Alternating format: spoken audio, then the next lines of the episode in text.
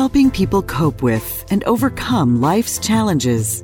This is Life Transformations with Michael Hart, Canadian certified counselor and award winning psychotherapist. Welcome. My name is Melissa Waggett, and I am the co host of the Life Transformation Show with Michael Hart.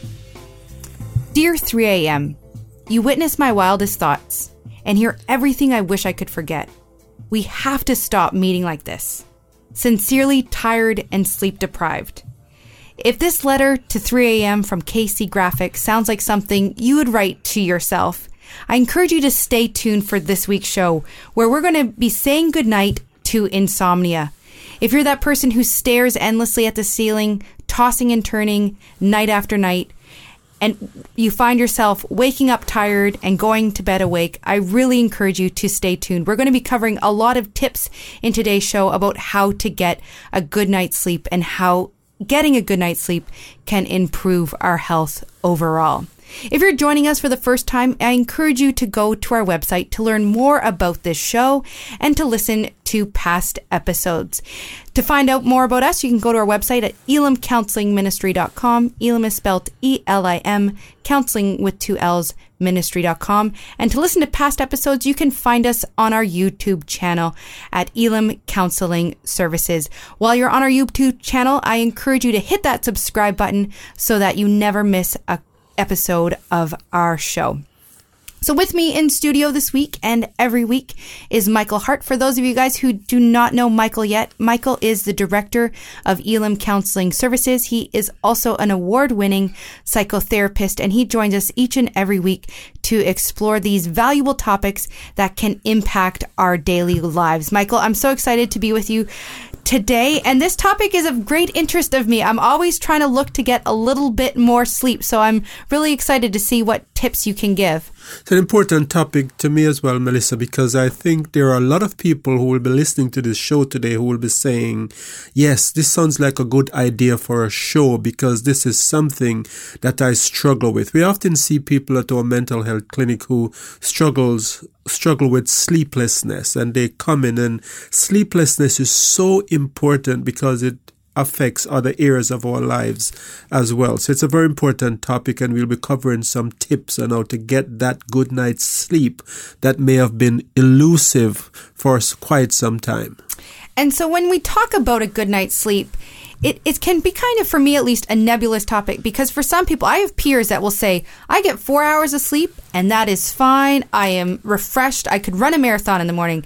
And then I have other people who they need that eight hours or they need that 10 hours even. So with such variability in people's sort of need for sleep, it seems, how do I know when I'm actually suffering from insomnia? That is such a good question, Melissa, because a lot of people make the mistake of thinking that a good night's sleep is a certain number of hours. But as you said, there's a variability in the number of hours sleep that is needed by different individuals. Some people might be able to get by on five or six hours sleep, while other another person might need eight or 10 hours sleep before they can have that feeling of being rested. So we differ in the amount of time that we need to feel that level of satisfaction from our sleep. So insomnia or sleeplessness is measured not in the amount of hours that you sleep, but rather in the amount of time that you spend trying to fall asleep. So people who are are good sleepers who have no problem with insomnia spend 10% or less of the time in bed trying to fall asleep. Insomniacs, on the other hand, uh, can spend half or more of the time that they, they, they plan to sleep trying to fall asleep. So, for example, just let's use the example of if you go to bed at 10 and you plan to get up at 8.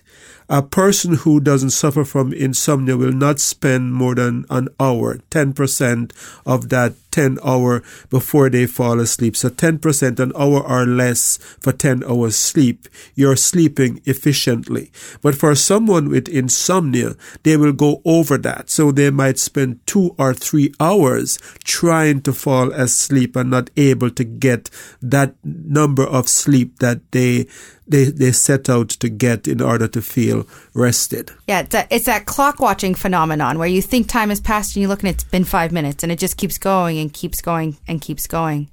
So now that we have an understanding of what insomnia is, what are the effects of it? How can it affect my life? Sleep is so important uh, from a psychological perspective or from a, a, a physical or medical perspective. Sleep is that time when your body and mind repair itself. That's when your your body prepares for the next day. That's when your mind, through dreams and deep sleep, uh, work through some of the unfinished tasks of the day. And so if you are not getting a good sleep, then that means that your body and your mind is not getting the amount of time or the, the, the, rest needed to do their tasks. And so people who don't have sufficient sleep will end up having physical symptoms such as irritability or they, they might have physical symptoms of tiredness where they just go through the day feeling groggy and, you know, you, you need that 10th cup of coffee before you can actually feel like you're ready to start your day. But from the mental health perspective, when a person lacks sleep, then it also affects their ability to process things like trauma and to, to recover from adverse circumstances that they have suffered in life. So for people who get enough sleep, they give themselves uh, more of an opportunity to work through the emotional pain. So, for example, when there is grieving, if you're grieving and you're not able to sleep for a prolonged period of time, it makes it difficult for you to get over, uh, to, to grieve properly. But eventually, as people go through this stage of grief, they start getting more and more sleep. And sometimes people who are grieving too will sleep even more because the body realizes that it needs more time in order to, more sleep in order to, to get through this grieving process. So if you can't sleep, it also affects not just the physical, but also the mental health aspects of your life as well. And so, as we're talking about getting more sleep and getting more rest, I'm wondering if you can describe um, sometimes, at least this has happened to me, when I've really burned the candle at both ends and I, there's a puddle of wax in the floor, and I finally get to a place where I'm going to catch up on my sleep and I dedicate some time. Why is it though sometimes where I do get that more sleep, I feel worse after? Because to me, it's sort of counterintuitive. I'm trying to get more sleep. And then you're saying sleep makes me feel better, but why sometimes when I'm trying to catch up, I just feel even worse after? Is yes. there a reason for that? There, there's definitely a reason for that. So that's a mistake that a lot of people make that they they miss out on a good night's sleep and they go, okay, I'm going to sleep in on the weekend to get over this. But what happens is that when you do that, you you affect your your body temperature rhythm that is necessary to cool down in the evening, heats up in the day from the sunlight that sunlight that enters your eye, your your eyes, and cool down in the evening as you prepare prepare to sleep. So when you spend more time in bed, you're actually throwing out that, throwing off that rhythm. And so what you get is something that is very similar to to people when they travel and they go in different time zone and they get jet lag. Because right now what is happening is that your body is now thrown into a different kind of sleep cycle. And it makes you it makes your body confused because now you've been you've you've been you've slept in for too long and now your usual time to feel drowsy in the evening is pushed back further. And so you you go to bed at the same time and realize you just can't fall asleep. Everything seems off, and so you sleep less that night, and you feel mis- more uh, tired and drowsy the next day. So having that extra sleep is not necessarily a good thing. So if getting extra sleep and sort of filling my sleep bank on the weekend isn't the best idea, what are some good approaches to begin to tackling insomnia? That's such a good question, Melissa, because I think the, the, the, tips that we're going to be covering is so very important. And I think that the first thing to keep in mind is that you need to schedule your sleep time every day for the same time, whether it be weekdays or weekends schedule it so that you go to bed at the same time and you wake up the same time. So, so for people, and I'm speaking to especially people here who are struggling with insomnia or struggling with sleeplessness. For other people, they're able to vary their sleep patterns and it's not a big deal. But if you are struggling with sleeplessness, it is crucial that you set a specific bedtime. Calculate the number of hours that you need to sleep and the time that you need to get up in the morning and work it backwards to, to work out the time that you need to go to bed at night and calculate it uh, down to the hour. So in other words, if you if you work that that calculation and you said, okay, I need to go to my bed at 10 in, at, let us say 11 at night to get up at 6 a.m., then don't go into bed at 9. Because if you start going into bed earlier than the time that you plan to go to sleep, then that is one of the problems that can throw off your sleep patterns and end up with you having insomnia and not being able not being able to sleep. So when I get to bed, I'm supposed to do just that, go to bed. Yes, it's supposed to be time for bed. So so it's very important for you to to stick to that and make sure that you're not doing anything to the contrary of, of that. I think the, the second tip I, uh, too is to make sure that if there is a tendency for you to be in bed earlier than the, than the amount of sleep that you need, that you, you find other things to do ahead of that time. So if you're used to getting in bed at 10 and you're up until 11:30 before you actually sleep and if you get to bed around that time if you should fall asleep that time it's okay. Don't go into bed at 10 find something relaxing to do. Sit and read a book do something relaxing so that by the time you're ready to go in bed, you're already drowsy. Many people make the mistake of trying to fall asleep when they're, they're wide awake. So they go to bed, they've just done something very physical and, you know, they're sweating or they're, they're hyperactive. And now they're saying, okay, I need to sleep. I need to go to bed now and fall asleep. Your mind and your body doesn't work that way.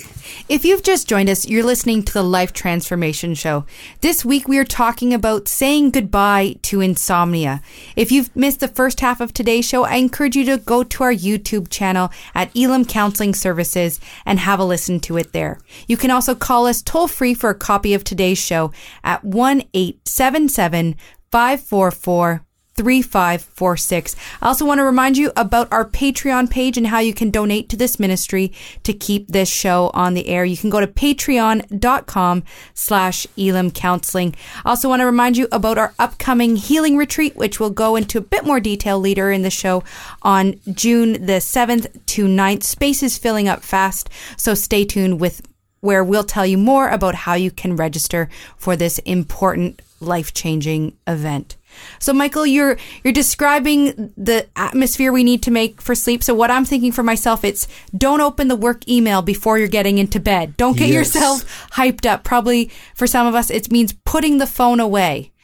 And, and just getting relaxed and calm before getting into yes. bed. And, and that takes us into another thing that I wanted to talk about, which, which is uh, stimulus control techniques. You talk about that phone that people will go to bed and they're checking their emails for the next day what you're doing there is that you're not controlling your, your, your stimulus to sleep. You're actually stimulating yourself to, to start the next day. So when you go to bed and you're reading the email from the boss that says, you know, I need that report from you by 3 p.m. tomorrow afternoon, and you go, oh my, you know, I have to go to work tomorrow, I have to work on that report to get it out by 3 p.m. You're actually stimulating your brain into activity. So you're not preparing to sleep.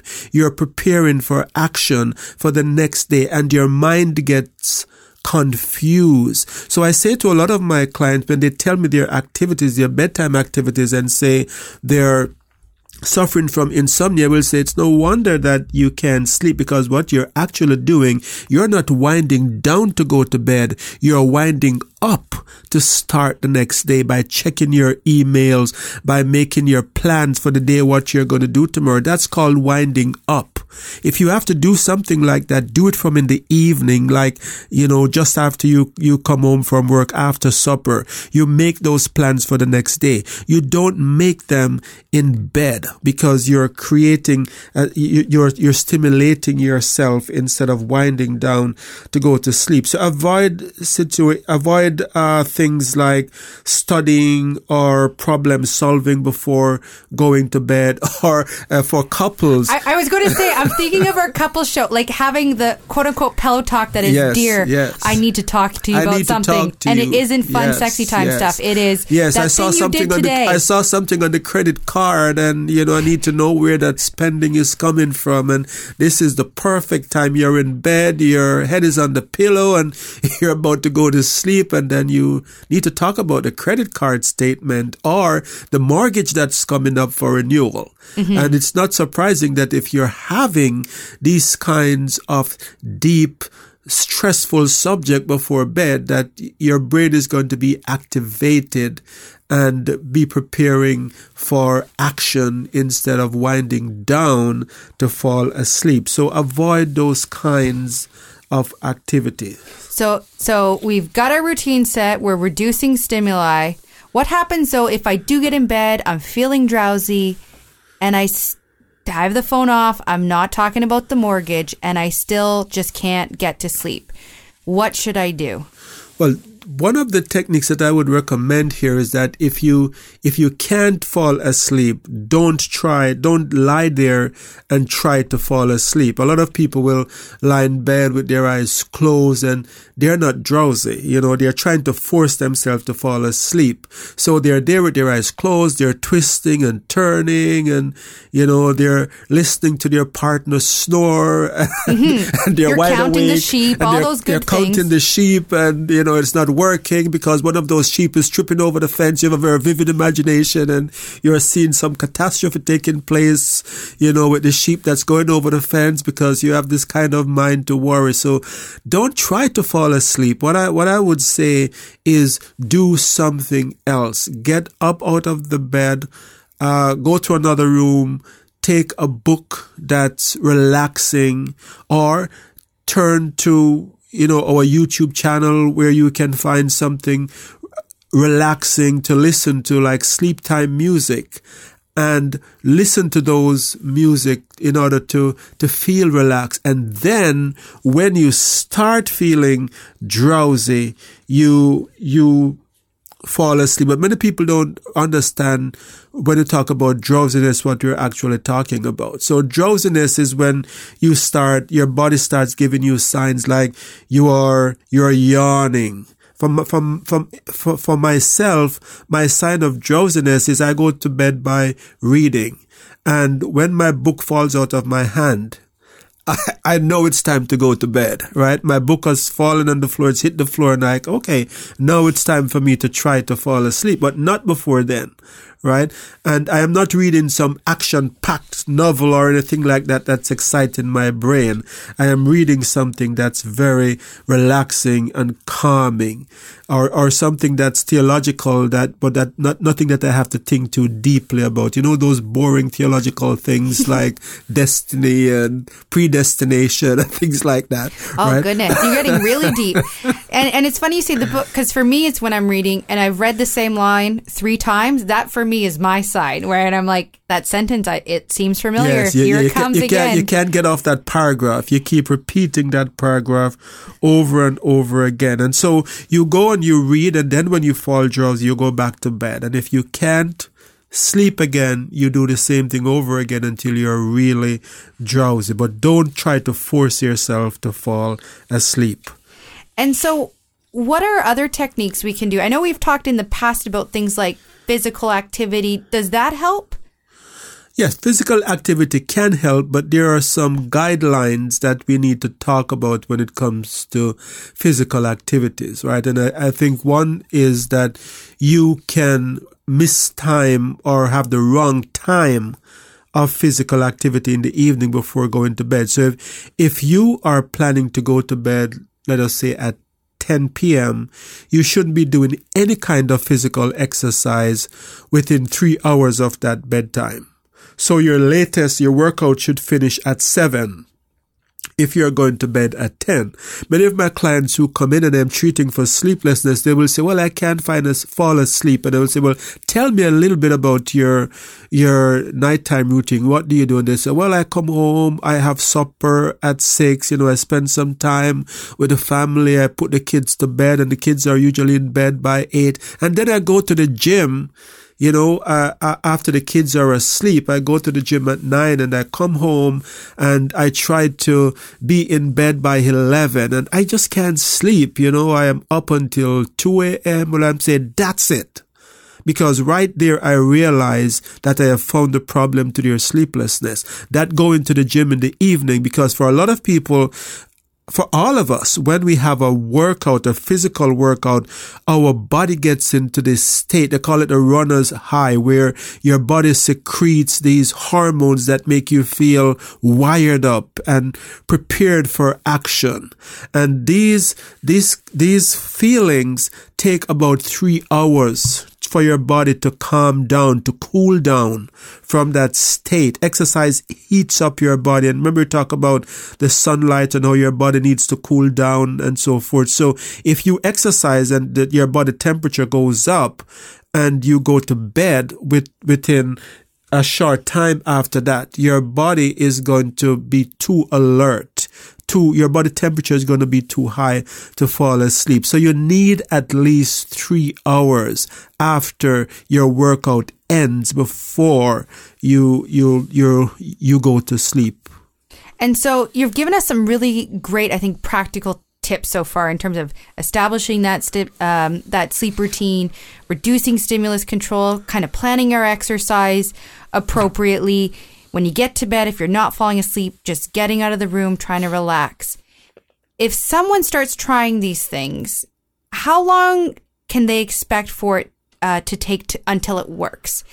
If I start this tonight, am I going to see results just tonight, or does it take a bit of time? It takes time for these uh, for your body to adjust to this new new technique okay? So for example if you're if you're and something that we need to talk about to melissa that i haven't mentioned yet is the place of sleeping during the day and naps right? So a lot of people when they go to bed at night and they can't sleep for example what they will do is that they will you know, if they get a chance during the evening, they come home and they will, let us say a lot of government workers, they're home by three in the afternoon. They'll go to bed for like two hours, get a sleep, then wake up, prepare supper, and then they say, Oh, you know, I can't sleep at night. Well, that, that's exactly it. The sleeping that you're doing is throwing your body off. So I'm saying that to say that when you put these techniques in time, it's got, in place. It's going to take time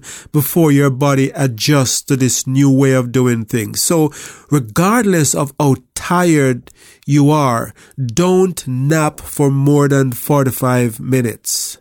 There are some studies that show that napping is good for your body. It makes you feel energized and ready to take on task if you get a nap during the day. There are some studies that show that. But what some people actually do is that they sleep during the day. They go for longer than 45 minutes. They, they sleep for an hour or two hours and then they complain about sleeplessness. So if you, if you take napping out out of your routine. Avoid sleeping regardless of how tired you are in the day. This routine, this new routine, this new way of doing things will force your body to become tired and to fall into that new pattern of going to bed at that time and falling asleep right away because you're going to be exhausted from doing the exercise that we talk about. You're going to be drowsy from doing the kind of readings that we we have suggested, and you're going to be, be tired because you didn't get that nap that you you used to take that two hour nap that you you got in the afternoon, and so all of these things combined together is going to make it work, but it takes time and practice. And another thing that I need to talk about when it comes to sleep is the, the mentality that some people have where they go into this panic mode if they don't sleep. I was going to say, it's that you, you put your head down and you're already like, oh no, here we go again. Right. And it's that vicious loop in your brain of here we go again, here we go again, here we go again. How do you break that? So I guarantee you that you need to change your thinking around sleep as well. So, okay, I, I can sleep. I don't need to force myself to sleep. My body will become tired, uh, when, and, and I'll be able to sleep when I am tired enough. So that's why I say don't try to fall asleep. Get up and do something else. Read a book until you become drowsy. But just before we close, I'd like to just say that there are exceptions to this, right? Of course, some people suffer from chronic sleeplessness where they haven't slept for years and they have tried many things and doctors have given them uh, sleep medication and even the sleep medication doesn't work. I'm not trying to minimize the suffering of people who are going through these chronic things. I'm talking more about your average person who struggles, still are able to sleep somewhat, but twist and turns in bed for hours or wake up during the night because of because of insomnia. It is for those people that these kinds of techniques will work. So, any final thoughts, Michael, for us to get a good night's sleep tonight? Well, I like what the psalm is saying in, in, in, in Psalm chapter 3, verse 24, where the psalmist say, I will lie down and my sleep will be sweet. And this is my prayer for those of you who are listening to this show today and who are struggling with sleeplessness. Let me say these techniques are simple techniques, but they work. And so if you decide to, if you follow these techniques and stick to it and avoid the things that we tell you to avoid, you will, this will become a fulfillment in your life. You will lie down and your sleep will be sweet. Mm-hmm. Amen. May that be true for our listeners today. Yes, I just want to remind listeners about the retreat coming up. And the retreat will be June 7th to 9th at Providence Point in Lanark. This is a fantastic opportunity for you to get some time away to, to work on yourself and to help your, your mind and your body to heal by working through unresolved issues in your life. That's one of the reasons for sleeplessness too, where people have these unresolved issues that they, whether it be guilt or whether it be things that they, they are carrying this burden because they have been so hurt. This retreat is a, is a time where you can come and you can deal with those issues. So if you'd like to attend this retreat, we have three spots left. And so, uh, this is not a sales technique. I'm not just saying this because I want you to hurry. And a lot of people have already registered and and paid. So we have three spots remaining, and the retreat will be on the 7th to 9th. And if you would like to find out more about the retreat, I encourage you to go go to our website at elimcounselingministry.com. Elim is spelled E L I M, counseling with two L's, ministry.com. Or you can call us at 1 544 3546. and so until next time, this is your host Michael Hart of Elim Counseling Services. And Melissa Waggett. praying together that God would bless you in all your relationships and to keep you sound in mind and pure in heart.